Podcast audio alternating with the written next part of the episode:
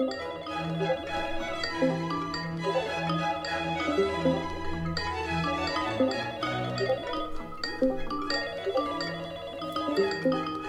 suis Frédéric Le Tourneux et avec Elvire Bornand, on vous propose de suivre le quotidien des habitants, des bénévoles et des professionnels du quartier de la Boissière à Nantes. Tous les 15 jours, on vous propose, en plus de l'épisode principal, un bonus sous la forme d'un entretien avec une chercheuse. Dans l'épisode de cette semaine, nous avons voulu faire entendre la voix des professionnels et des bénévoles avec cette question en tête de savoir en quoi le confinement avait transformé leur travail au quotidien. Depuis le début du confinement, ces travailleurs et travailleuses du social s'évertuent à garder le lien avec les habitants de la Boissière par téléphone. Certains appels peuvent durer quelques minutes, le temps de dire bonjour, d'autres durent beaucoup plus longtemps, le temps d'entendre les angoisses, les peurs, parfois même les pleurs. Les émotions surgissent sans prévenir, et le cadre de la relation professionnelle peut s'en trouver modifié. C'est de ce surgissement des émotions dont nous avons parlé dans cet épisode bonus, en compagnie de la sociologue du travail Aurélie Jantet. Elle a mené une enquête ethnographique auprès des professionnels sur les relations de service et de guichet, en focalisant son attention sur la manière dont les émotions interviennent en situation de travail. Elle rappelle que dans les formations sanitaires et sociales, on apprend à trouver la juste distance. Il s'agit avant tout de veiller à ne pas trop s'impliquer. D'une manière générale, dans le travail, c'est la raison et la maîtrise qui doivent guider les choix. Les émotions, elles, il faut avant tout apprendre à les gérer, à savoir faire le tri entre les bonnes et les mauvaises émotions, entre celles qui sont attendues en situation de travail, comme le sourire de l'hôtesse de l'air, et celles qui sont bannies, comme les pleurs. Or, pour Aurélie Jantet, cet idéal de maîtrise ne marche pas. Les émotions surgissent, quoi qu'il soit fait pour les réprimer. Elles peuvent être positives, comme l'enthousiasme, la joie, ou négatives comme la tristesse, le découragement.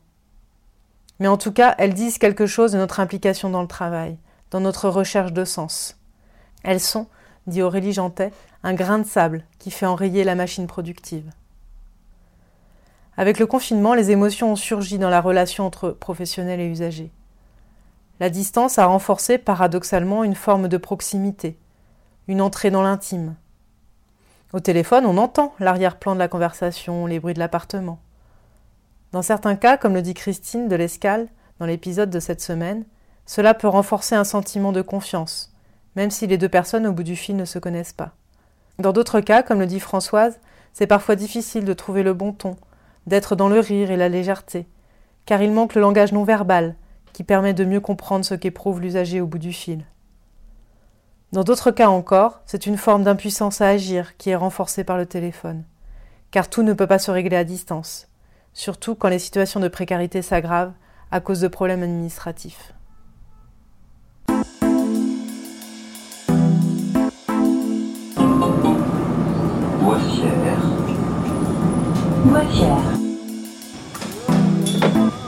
Mais déjà, j'ai un toit sous la tête, c'est bien. Disons que je suis bien chez moi, mais enfin, euh, je voudrais un peu plus grand quand même. Ah. J'ai une petite retraite. Les jeunes ici, ils font quoi? Ils se cachent? Quand j'étais jeune, justement, au chaîne des Anglais, on se moquait beaucoup du quartier de la Boissière. Quartier de vieux, euh, on les appelait les ch'tis. Parce que Nantes, c'est quand même pas Marseille, hein. faut pas raconter l'histoire. La Bonne Cage, un podcast de Frédéric Le Tourneux et Elvire. Avec Aurélie Jantet, nous avons parlé des principaux concepts qui lui permettent d'analyser les émotions au travail. Puis nous avons discuté de ce qui se joue dans la relation entre le professionnel et l'usager, en général et dans le cas du travail confiné. Bonne écoute. Bonjour Aurélie Jantet. Pour commencer, est-ce que vous pourriez vous, présenter en quelques mots? Bonjour. Euh, écoutez, moi je suis euh, donc euh, sociologue je suis, j'ai fait une thèse que j'ai soutenue en 2001 sur le, rapport social de service, les relations de service, les relations de guichet et le rapport subjectif au travail. Et puis j'ai été recrutée comme aide de conférence à l'université Sorbonne Nouvelle Paris 3, où je suis encore actuellement. Et parallèlement, je suis chercheur dans le laboratoire qui s'appelle le CRESPA, dans son équipe genre travail mobilité. Euh, donc voilà, en quelques mots assez, euh, assez succincts. Et donc, vous êtes sociologue du travail, et donc c'est sous cet angle euh, de la sociologie du travail que vous abordez la question des émotions. Euh, pour, comment on étudie les émotions au travail hein? Qu'est-ce qu'on regarde en tant que sociologue? Comment on, on les étudie? Alors euh, oui, c'est à la fois en tant que sociologue que j'étudie les émotions, mais une sociologue est aussi allée regarder du côté d'autres disciplines, euh, en particulier du côté de la psychodynamique du travail.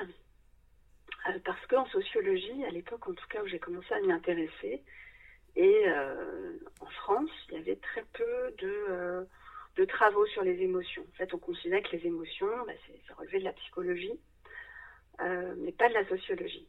Hein, C'était même dans, ma, dans, ma, trajectoire, puisque vous y faisiez référence, voilà, j'ai beaucoup d'empêchements aussi hein, de, de, travailler sur ces questions-là on disait la, la subjectivité, les émotions, c'est pas, voilà, c'est hors, hors notre discipline.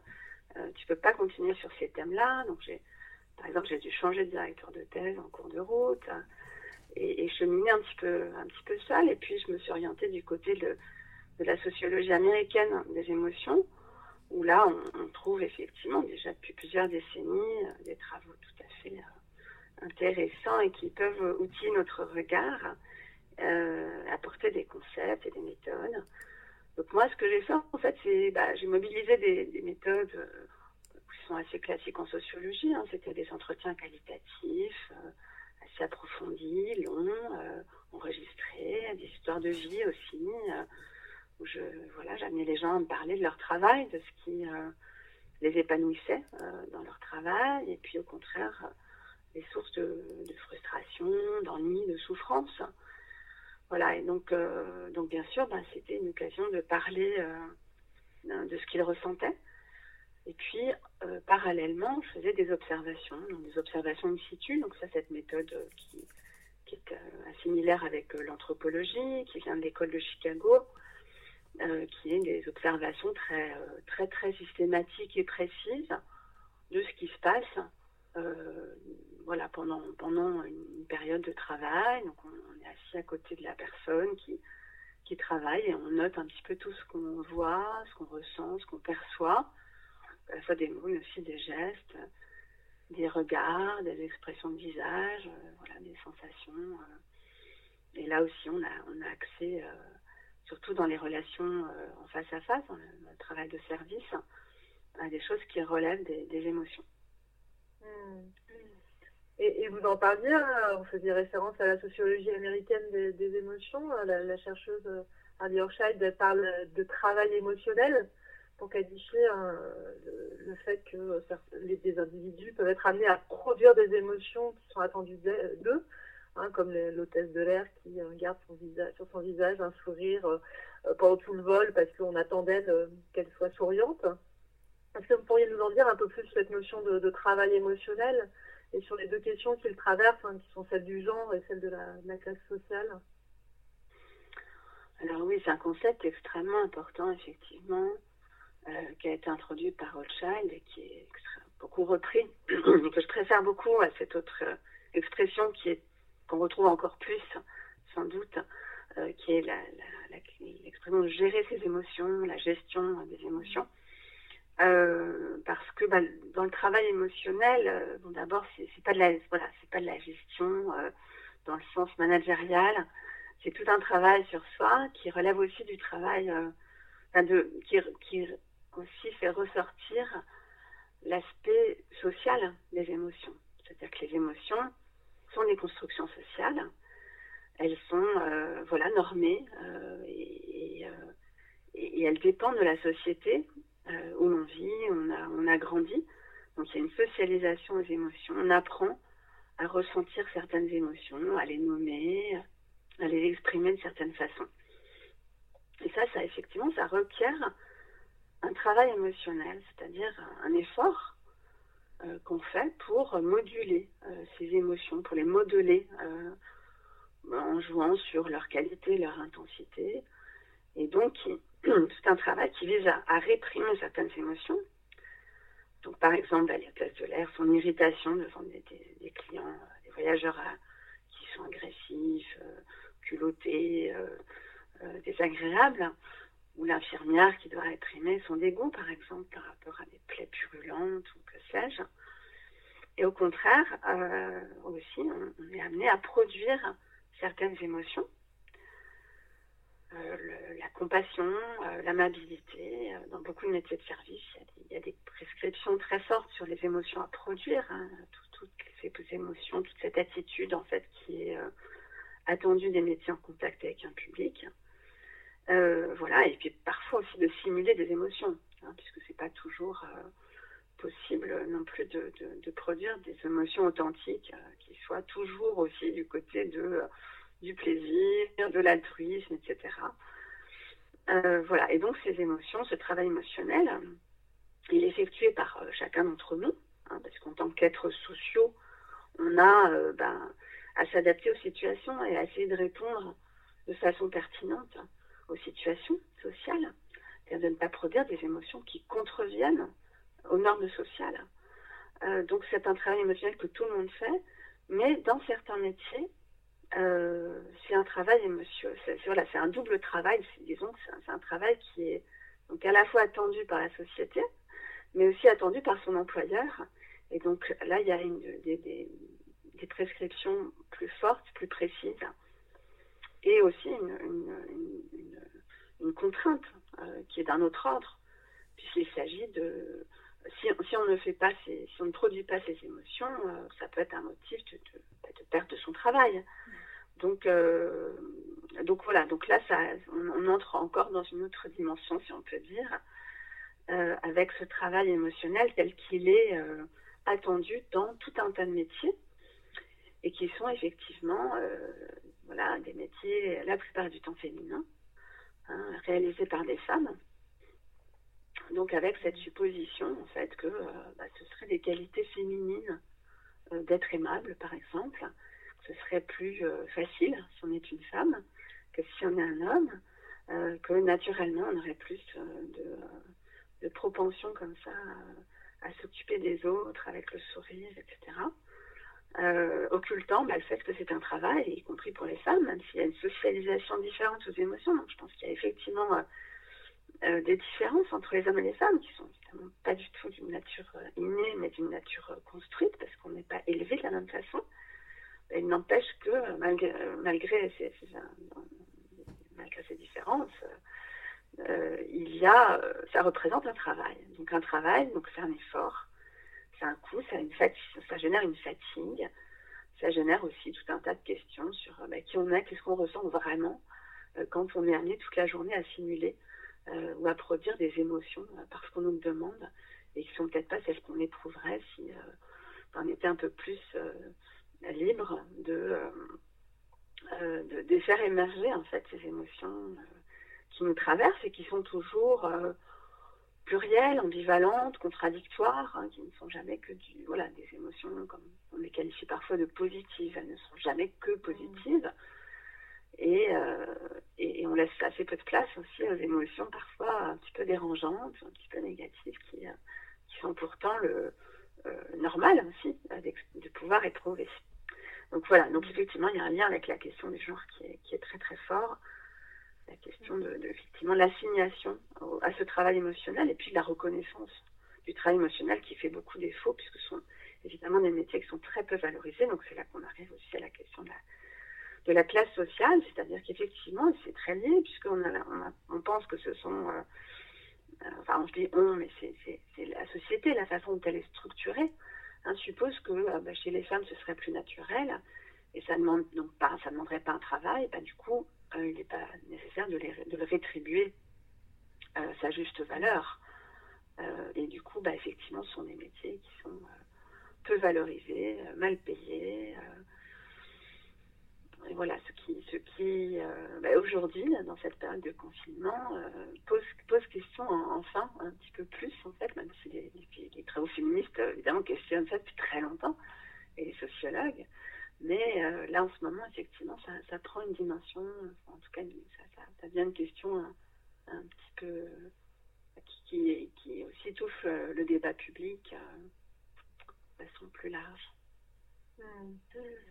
Et dans, dans l'épisode 5 euh, là, qu'on va mettre en ligne et pour lesquels on vous a demandé de, de faire cet entretien en, en miroir, on s'intéresse particulièrement à la question du, travail social des travailleurs sociaux qui ont, dans leur formation, eu cette socialisation émotionnelle dont vous parlez, c'est-à-dire qu'ils ont appris finalement à éprouver les bonnes émotions, en rejeter d'autres avec cette idée qu'ils doivent, doivent, doivent, trouver euh, la bonne distance, ou en tout cas la juste distance, pour pas être affectés euh, par la relation euh, à l'autre. Est-ce que vous pouvez nous en dire un peu plus? Vous avez, dans, dans, votre mm. livre Les émotions de travail, souligné cette notion de, de, de, travail émotionnel spécifique au, au, travail social. Est-ce que vous pouvez nous en dire un peu plus sur comment ça s'acquiert et ça se transmet, cette socialisation émotionnelle À la fois oui. en formation et puis aussi euh, sur les premiers pas euh, ben, en emploi et, et, au travail. Ouais, effectivement, dans ces métiers, il y a une insistance sur euh, la bonne distance. C'est-à-dire qu'en fait, euh, voilà, évidemment, ça, ça, renvoie quelque chose. On, voit tous, je pense, intuitivement, hein, puisqu'on a, on a tous parfois trouvé cette bonne distance. Hein, c'est tout un, euh, voilà, toute, une subtilité dans, les relations, en fait, hein, qu'on qu construit autour de nous. Euh, mais en même temps, cette insistance sur cette bonne distance dans les formations de, de, des travailleurs sociaux qui en constituent vraiment un, une culture commune en fait, et donc intéressant euh, le, poids que ça, a pris. Euh, je trouve est assez emblématique euh, bah, de, nos valeurs euh, sociétales en fait, en social, c'est-à-dire en fait cet accent qui est mis sur la distance, hein, si elle n'est pas bonne. Donc bon, cette, appréciation est toujours voilà, délicate, mais pourquoi pas parler par exemple de la bonne proximité? En fait, si on parle de la bonne distance, je pense que c'est vraiment l'idée que euh, il faut être plutôt dans la distance. Bah, c'est quand même ça qui est valorisé, c'est-à-dire que c'est pointer ce risque euh, que qu'on encourt, hein, qu'encourt la personne lorsqu'elle est en lien, en relation et en proximité et, et, non, et, et impliqué. Hein, donc c'est cette insistance, c'est une insistance sur le, le fait que euh, il faut se protéger euh, de l'autre, euh, il, faut ne pas être affecté, pas trop affecté.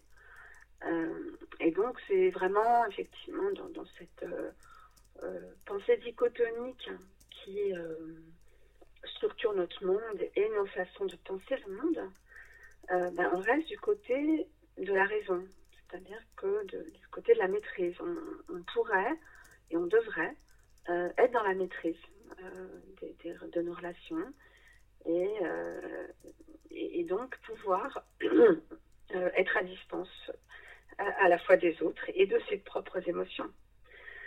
Moi, c'est voilà, ça que ça m'évoque et ça c'est quelque chose effectivement, cette question de la bonne distance qui est présente dans les formations, comme vous le rappeliez, des travailleurs sociaux, mais, euh, mais aussi qui est quelque chose qui est souvent rappelé lorsque l'on commence à travailler, lorsqu'on est jeune travailleur social. Voilà, c'est souvent une critique auquel on a droit, mais tu t'impliques trop. Euh, voilà, il faut que tu, tu, tu, te fasses autrement pour.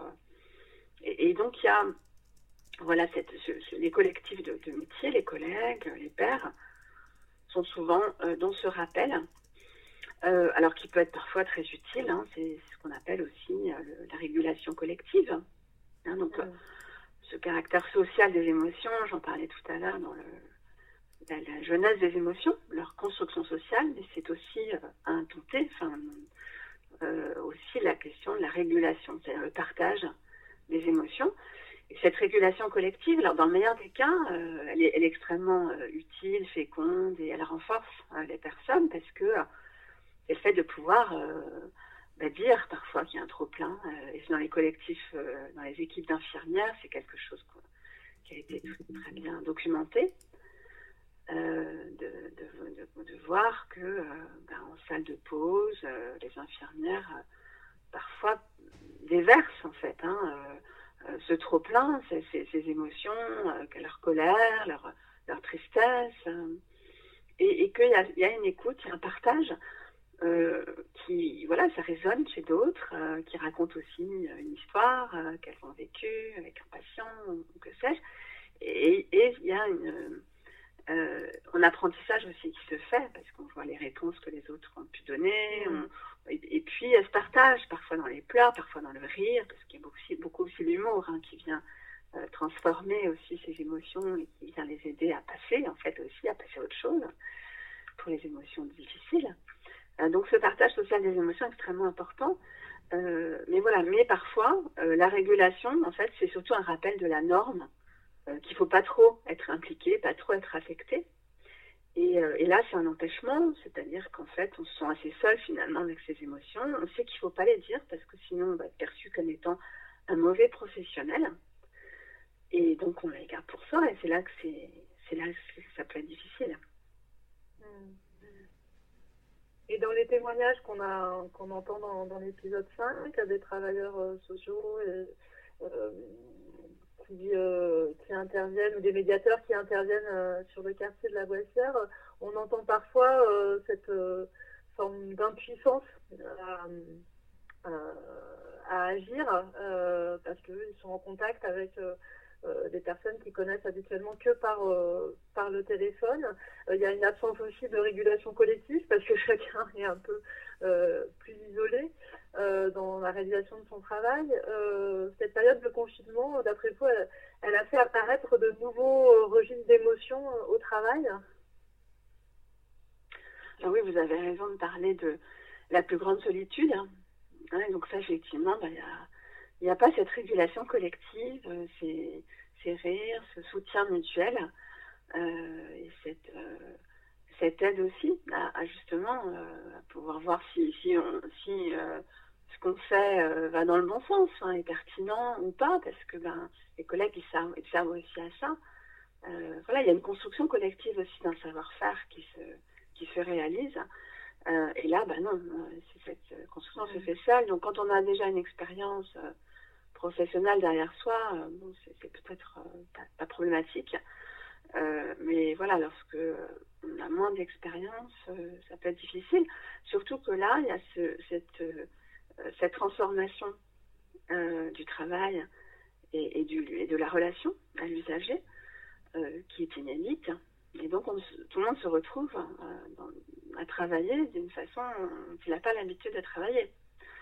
Euh, enfin, tous les travailleurs sociaux, en tout cas, qui continuent à être dans le lien par téléphone.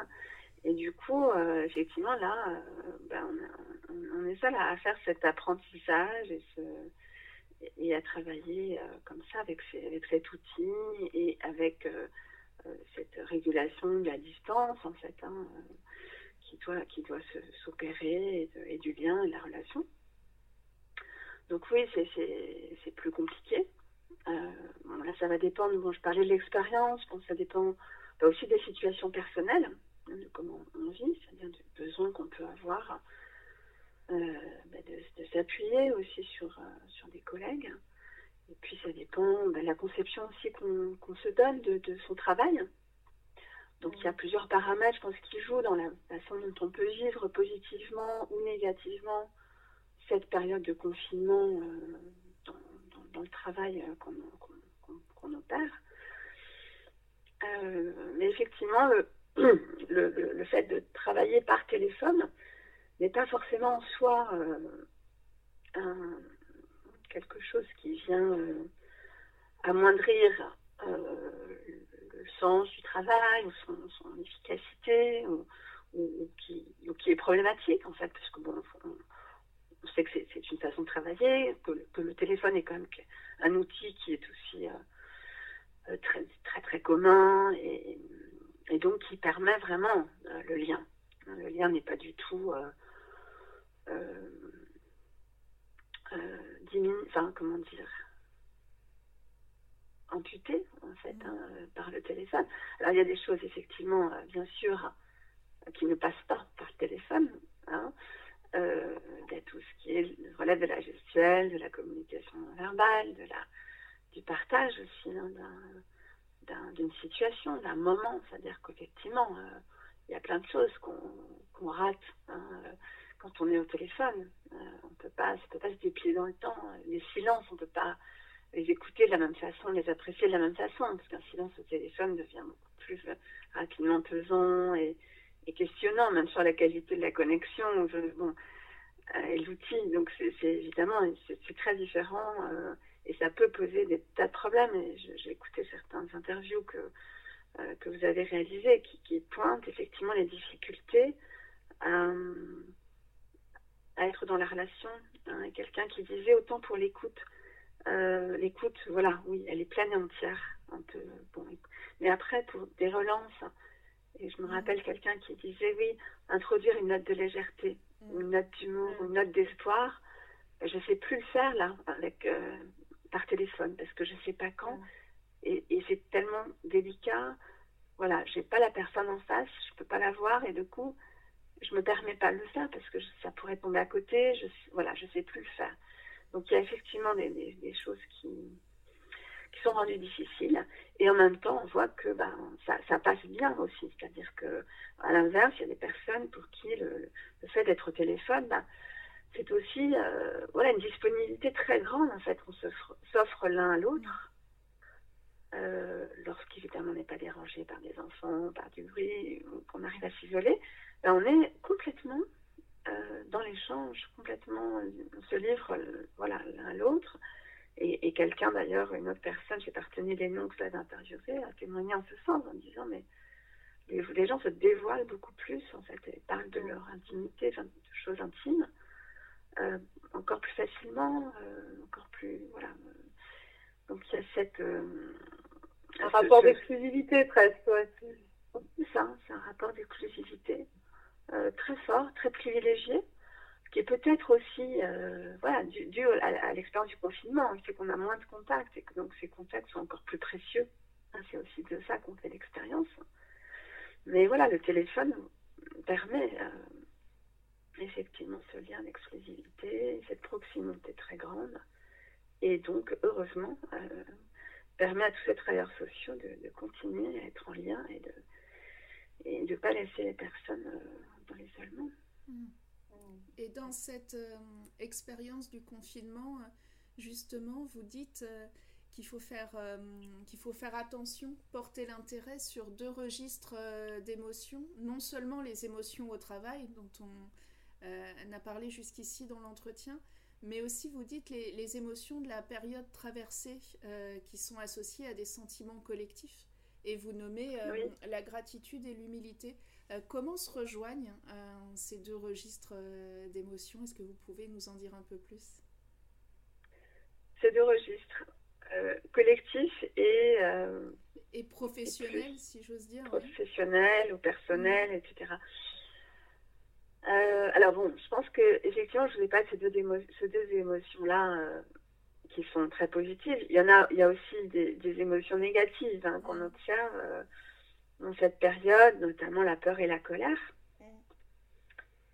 Euh, voilà, et, donc ça, c'est en tout cas pour une partie hein, importante des, personnes. Il, y a, il, peut y avoir de la peur pour soi, pour son entourage. Ça, je pense que même euh, c'est très, très, très partagé aussi.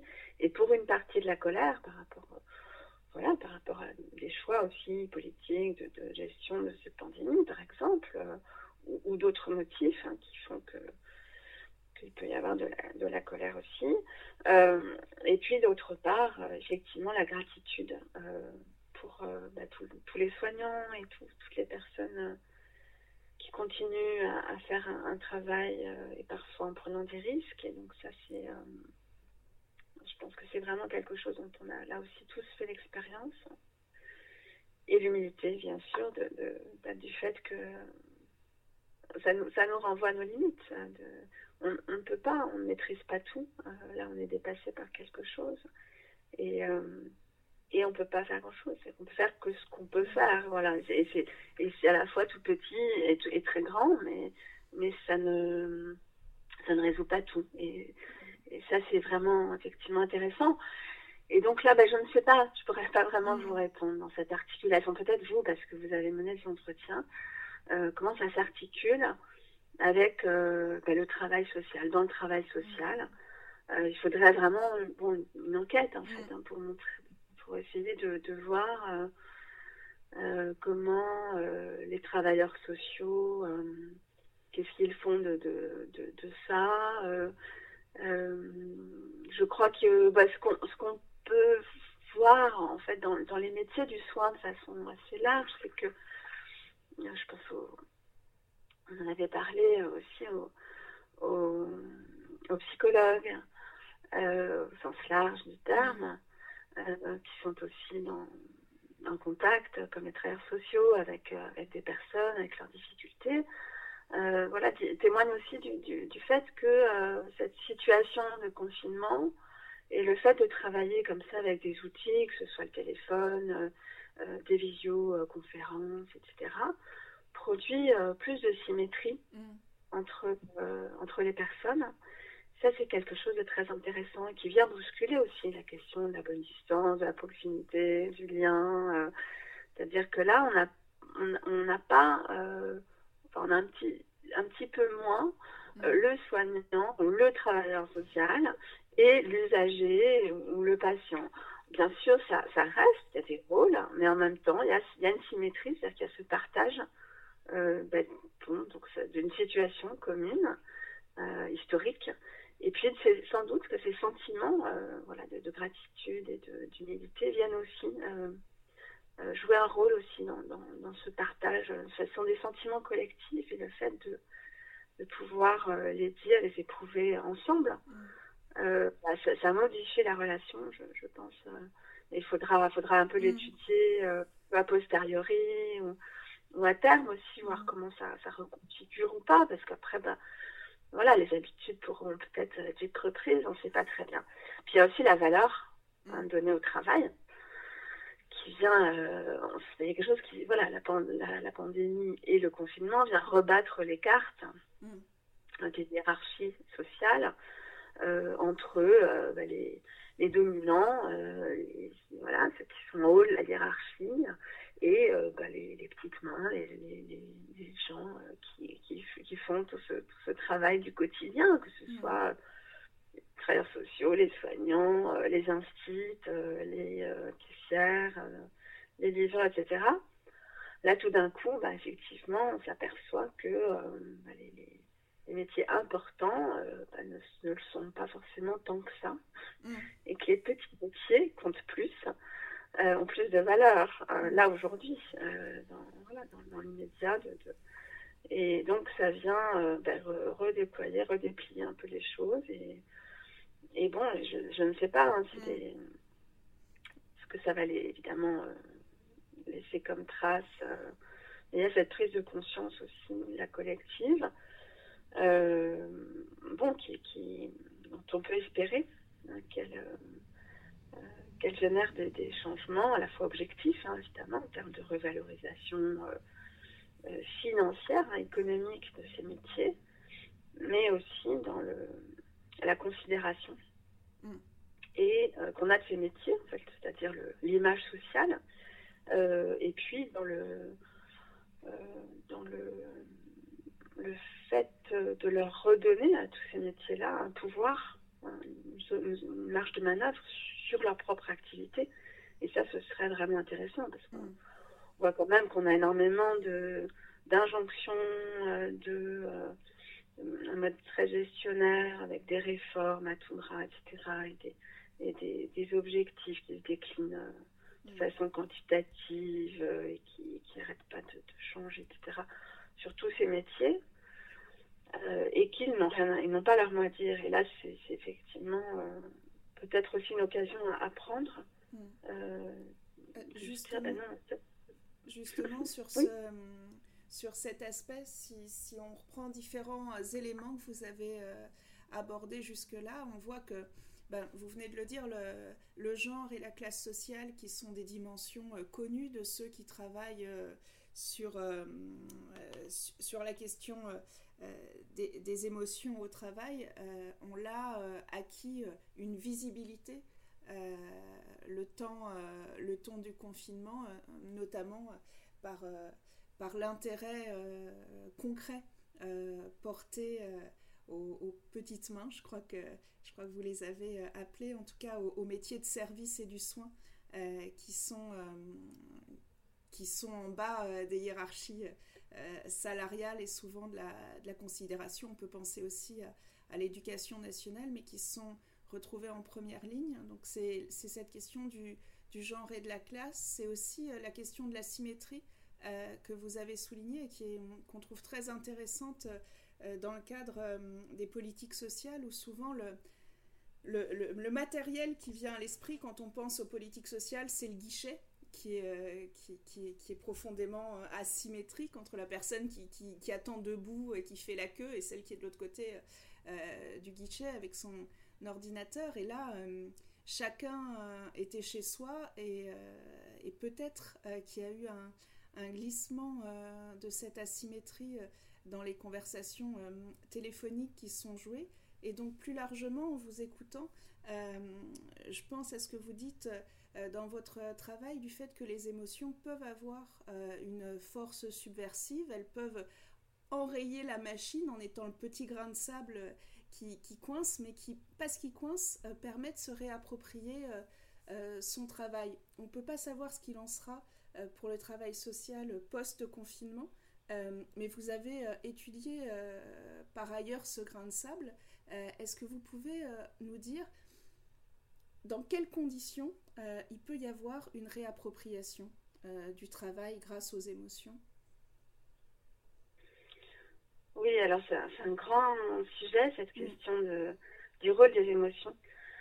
mais effectivement, je n'ai parlé comme d'un grain de sable, c'est-à-dire que ça renvoie à ce que je, je disais tout à l'heure sur le fait que dans notre société, la raison euh, est valorisée, euh, alors que les émotions sont considérées voilà, comme quelque chose de plus euh, subjectif, dévalorisé du côté des femmes, des enfants, des fous, mm-hmm. des populations, des autres en fait, non instruits, mal éduqués. Enfin, il y a quelque chose de, de très péjoratif qui est classiquement associé aux émotions.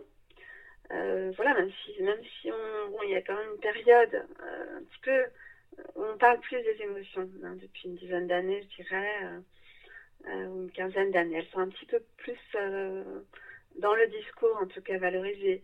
Mais, il faut justement peut-être un petit peu faire la part des choses entre ce discours positif des émotions, mais qui continue à être avec cet idéal de maîtrise des émotions. C'est-à-dire que les émotions euh, dans, le, langage gestionnaire, dans les entreprises, euh, c'est toujours euh, voilà, apprendre à gérer ses émotions, à, à, laisser advenir ses émotions positives. C'est ce qu'on apprend aussi le coaching, par exemple, hein, qui, est, censé aider à gérer.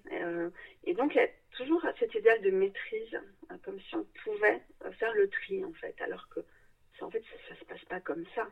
Bien sûr qu'on peut faire un travail sur soi, évidemment, c'est très bien. Euh, mais, mais on ne peut pas trier en fait. Hein. Les émotions, c'est une forme de, tout en fait. Et, euh, et, donc dans ce discours-là, euh, un petit peu ambiant de valorisation des émotions, il faut un petit peu se méfier sur qu'est-ce qu'il y a derrière, qu'est-ce qu'on valorise effectivement. Et là, en fait, on est plutôt, plutôt dans la valorisation de la maîtrise. Donc, mm. Et donc la maîtrise on reste dans la raison. C'est-à-dire, mm. c'est comme s'il y, aurait, il y avait quelque chose au-dessus des émotions qui pourrait euh, permettre de faire un, tri, de, choisir, etc. Et en fait, donc, je, moi, j'observe cette euh, dichotomie entre raison et émotion. Et euh, donc, dans, notre, dans nos sociétés, et en particulier dominées par, par l'objectif d'accumulation de richesse, hein, capitaliste, néolibéral, eh bien, les émotions ne sont pas bienvenues elles sont euh, normalement une organisation doit être rationnelle euh, et les émotions bah, doivent rester à la marge, donc elles doivent être effectivement gérées par une bonne distance, par tout un tas d'outils comme ça, de formation, etc. Euh, mais elles ne doivent jamais être euh, présider en fait à des choix. Enfin, les choix doivent être rationnels. On est dans une perspective économiciste en fait. Hein, c'est mmh. l'homo economicus qui fait des calculs rationnels. Enfin, on reste complètement dans cette idéologie. Euh, et les émotions, bah, là-dedans, justement, je pense qu'elles sont ce grain de sable euh, qui montre au quotidien que ça ne marche pas. C'est-à-dire que ce règne de la raison, cette idéologie de la maîtrise ne fonctionne pas. Donc voilà, donc c'est à la fois des émotions positives qu'on peut ressentir à l'échelle individuelle, c'est-à-dire euh, le, plaisir euh, qu'on a euh, à rendre service, à aider quelqu'un, qui fait qu'on ben, se sent exister, on se sent utile. et c'est ça, plutôt que remplir des rapports d'activité, faire des voilà qui, qui, répondent aux objectifs, etc c'est pas là-dedans qu'il y a le plaisir et le sentiment de se réaliser. Euh, ça va être plutôt dans le face-à-face, ça va être plutôt dans, un, échange avec ses collègues sur le sens de ce qu'on fait. Et donc, voilà, et, par là, je crois qu'il y a euh, quelque chose de l'ordre de la résistance. Euh, bon, alors ça peut être aussi, malheureusement, aussi dans des émotions négatives. Donc, quand on est au contraire en souffrance parce que justement euh, on nous empêche de faire notre travail comme, euh, comme, comme, il aurait du sens pour soi, parce qu'il y a des impératifs gestionnaires euh, qui nous détournent du cœur de notre métier et qui le vident, et que ça nous vide en fait. Et donc on peut tomber dans des sentiments de frustration, de dépression, dans de la souffrance au travail. Et eh bien là aussi c'est de la résistance parce que c'est dans un sens évidemment euh, très négatif et voire dramatique, hein, puisque ça, va jusqu'à des suicides. Donc, euh, évidemment, c'est pas quelque chose euh, qui, est. enfin, j'emploie le mot résistance pour l'instant dans, quelque chose de très d'un constat, évidemment pas du tout un sens militant, hein, mais. Mais, mais c'est un arrêt, c'est-à-dire que c'est une dénonciation aussi, c'est un arrêt de la machine, c'est-à-dire que là, quand on est en arrêt de travail, par exemple, euh, c'est un, un, coût évidemment subjectif énorme et social aussi, euh, mais euh, voilà, c'est aussi pointer du doigt hein, que que, que il y a un problème avec l'organisation du travail mm. telle qu'elle domine. Et puis, il y a aussi des formes plus collectives, alors là, qui peuvent avoir un sens militant, de résistance qui peut s'organiser et s'institutionnaliser à partir du partage de sentiments d'injustice, par exemple, euh, d'injustesse, on pourrait dire, c'est-à-dire le partage euh, du sentiment que euh, voilà, il y, a des problèmes dans l'organisation du travail, il y a des inégalités, des, des, injustices sociales qu'on n'accepte pas.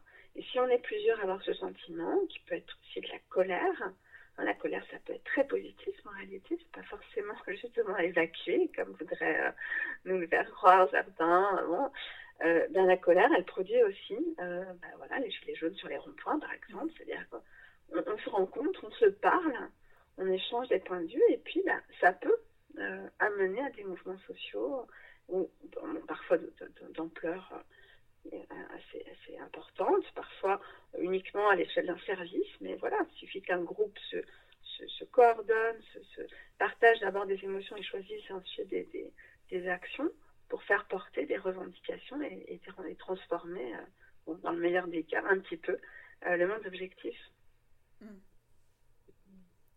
C'est, ça, ça, permet euh, de, de, lever la tête de, de, la boissière et de, pouvoir conclure sur, en posant la question des, des, émotions et de la justice sociale, en fait, de manière plus large, en tout cas de la perception de la justice euh, sociale. Je trouve très intéressant euh, le fait que vous rappeliez qu'en soi, euh, la colère n'est pas, n'est pas forcément un, sentiment négatif, mais qu'il est perçu comme, comme tel. Ça montre tout le travail de, de déconstruction qu'il y a à faire sur, sur les émotions.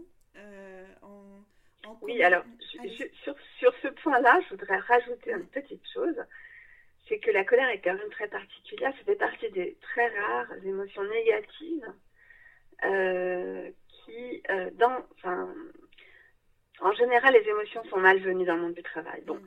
la colère a un statut particulier parce qu'elle peut être tout à fait acceptée euh, et, bienvenue, mais il faut être au l'échelle sociale. Voilà. Mm. Si on est dominant et qu'on se met en colère, voilà, là, là, on peut le faire. C'est-à-dire mm. qu'un patron qui se met en colère, qui, est perçu comme étant. Hmm euh, non, excusez-moi, je vous ai coupé, mais c'est parce qu'au moment où vous le disiez, je pensais à l'expression euh, taper du poing sur la table. qui illustre souvent le bon dirigeant. Exactement. C'est tout à, tout à fait ça. C'est celui qui sait ce qu'il veut mm. voilà, et qui a les moyens d'y arriver. Alors que l'ouvrier qui se met en colère, pas du tout. il est perçu comme étant grossier, mal élevé. Euh, voilà, et la femme est perçue comme hystérique. Mm. Donc on voit que la même, le, la même émotion, selon où l'on se place dans l'échelle sociale, euh, a, a, des effets, enfin, en tout cas des perceptions et du coup des effets, parce que c'est évidemment. Euh, les, ensuite, ça génère hein, sur un plan très interactionnel, voilà, des réactions autour euh, qui, qui, peuvent soit euh, légitimer la, la, colère et la personne d'où vient la colère, ou au contraire la délégitimer. Et en fait, ça, ça délégitime les gens qui le sont déjà, en fait. Ça dévalorise et, ça valorise au contraire ceux qui le sont déjà. Hmm.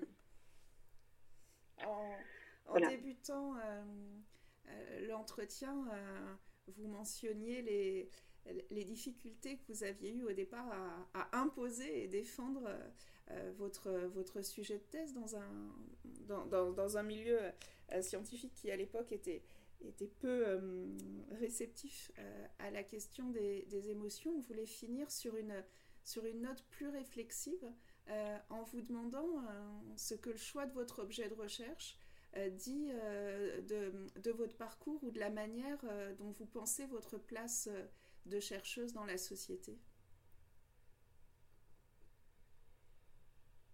Si jamais ça dit quelque chose, bien sûr. Euh, c'est une très large et difficile question. Mm. Euh, en tout cas, sur mon parcours, ce serait compliqué de le mm. résumer ou de ou, d'expliquer en fait d'où vient cet intérêt. Euh, et ce serait rentrer voilà dans des détails. C'est pas que je veux mm. les cacher, mais c'est un petit peu long en fait hein, de, de, déplier ça. bon, donc évidemment, ça toujours. Hein, je pense que chaque objet de recherche a des euh, des raisons aussi personnelles hein, et qui a sa propre trajectoire. Euh, donc ça oui, ça c'est sûr. Euh, et puis, mais, mais, voilà, mais je ne veux pas me lancer là-dedans tout de suite, là, maintenant, comme ça. Mais par contre, je veux bien répondre à cette, deuxième question, parce qu'en fait, votre question est tellement large aussi. Mm. Voilà, j'en choisis du coup un petit bout. Sur le rôle social, je, oui, je, moi j'ai été très euh, euh, comme beaucoup de sociologues, hein, je, me fais un petit peu le, relais, comme vous le faites aussi, euh, de ceux qui bah, n'ont pas la parole, qu'on écoute peu, qu'on entend peu. Et, voilà, et donc j'ai évidemment cette fibre-là que, nous partageons avec la communauté sociologue en, général, pas tout le monde, mais, beaucoup. Bon. Euh, mais voilà, et par rapport à ce sujet plus spécifique des émotions, euh, c'est vrai que je, je pense euh, que, le travail que j'ai fait, que, d'autres réalisent aussi, a un sens. Et, en tout cas, moi, j'ai vraiment, j'aurais à cœur, si je peux dire comme ça, de, de, faire accepter plus largement, essayer de convaincre que les émotions ont une place, pas seulement dans la sphère privée, mais aussi dans la sphère professionnelle, et qu'il faudrait qu'on apprenne euh, à les accueillir et à leur faire de la place pour qu'elles puissent justement arrêter de nous faire du mal, parce que parfois, si elles n'ont pas de place, ben, elles n'existent qu'en nous, et, il faudrait en fait qu'on ait plus la possibilité de, les accueillir pour qu'elles ne soient pas justement euh, qu'elle ne se retourne pas contre nous. Parce qu'en fait, il y a une sorte de, j'appelle ça la domination émotionnelle aussi, c'est-à-dire que c'est aussi un, un, un, instrument de domination des émotions, euh, en tant qu'elles sont normées. Hein. Je le disais tout à l'heure, par exemple, la femme qui, qui se met en colère ou n'importe quelle personne qui, qui, pleure en réunion de travail, par exemple, euh, elle risque voilà, d'être discréditée. Alors que euh, il, faudrait, voilà, il faudrait que ça s'arrête. Il faudrait qu'on puisse euh, oui, c'est, ça a une place et, c'est, et, on peut, on peut l'accepter et on peut, on, peut le, on peut être un filet aussi euh, de, euh, comme ça pour accueillir, pour supporter, euh, pour supporter, enfin, de se soutenir les uns les autres. Et ne pas être dans cette illusion toujours hein, qu'on pourrait être uniquement dans la raison, dans la maîtrise, Donc je, pense que, enfin voilà, c'est un des rôles que je, que je pense pouvoir un, tout petit peu essayer de faire bouger les choses dans ce sens, c'est-à-dire de, j'ai appelé ça de réaffectiver le monde du travail, mm. euh, pour que, euh, effectivement, je pense que ça, ça peut avoir un, vrai impact, à la fois en termes de prévention de la souffrance au travail, et à la fois en termes de justesse hein, de, de, ce qu'on fait au travail, c'est-à-dire je pense que les émotions ont un vrai rôle pour travailler mieux, en fait, de façon plus pertinente, c'est-à-dire que les, émotions évidemment, ne doivent pas fonctionner seuls, mais avec la raison, main dans la main avec la raison. On a besoin des deux, en fait. Hein, euh, Alain Damasio l'avait très, très bien montré, euh, un neurologue qui, montrait euh, que, la raison ne marche pas toute seule et que sans les émotions, la raison n'est rien. Et qu'on produit des, Et c'est aussi un, des gros problèmes dans nos sociétés, c'est que les décisions sont parfois prises de façon uniquement rationnelle et ça donne des, choses complètement absurdes euh, et, euh, et, néfaste. Donc voilà, donc euh, à la fois donc c'est se protéger soi-même les autres, c'est à la fois un travail et des, choix plus pertinents. et au niveau des rapports sociaux, ça produirait complètement autre chose, c'est-à-dire qu'on arrêterait enfin, sur de, valoriser ce qui vient de, des qualités masculines, enfin soi-disant masculines, c'est-à-dire ça remettrait en cause les hiérarchies, à la fois hommes-femmes et à la fois les, les, les hiérarchies sociales. Euh, ça permettrait en tout cas d'atténuer ces rapports de force, ces rapports de domination. Comme le fait remarquer Aurélie Jantet, l'expression mobilisée pour caractériser les émotions dans la relation à l'usager est la juste distance, et non la juste proximité. Vous avez peut-être déjà entendu dire que la sociologie analyse les constructions sociales. Vous en avez ici un exemple concret. Le fait de choisir le mot distance plutôt que le mot proximité dit quelque chose de la manière dont on perçoit les effets des émotions au travail et leur place dans la relation à l'usager. Ça n'a rien de naturel, c'est social. Les émotions au travail ont pris une importance particulière durant le confinement. Nous pensons qu'elles sont un grain de sable qui a permis aux professionnels de s'aventurer hors des cadres habituels du travail en renforçant la vert dans la relation à l'usager. Cela a-t-il affecté durablement les pratiques? C'est ce que nous verrons dans les prochains épisodes. On se retrouve donc dans 15 jours avec cette fois un épisode consacré au thème du logement et de l'habité. Si ce thème vous intéresse, vous pouvez d'ores et déjà écouter l'entretien que nous a accordé la chercheuse Marion Sego, anthropologue de l'espace. À bientôt.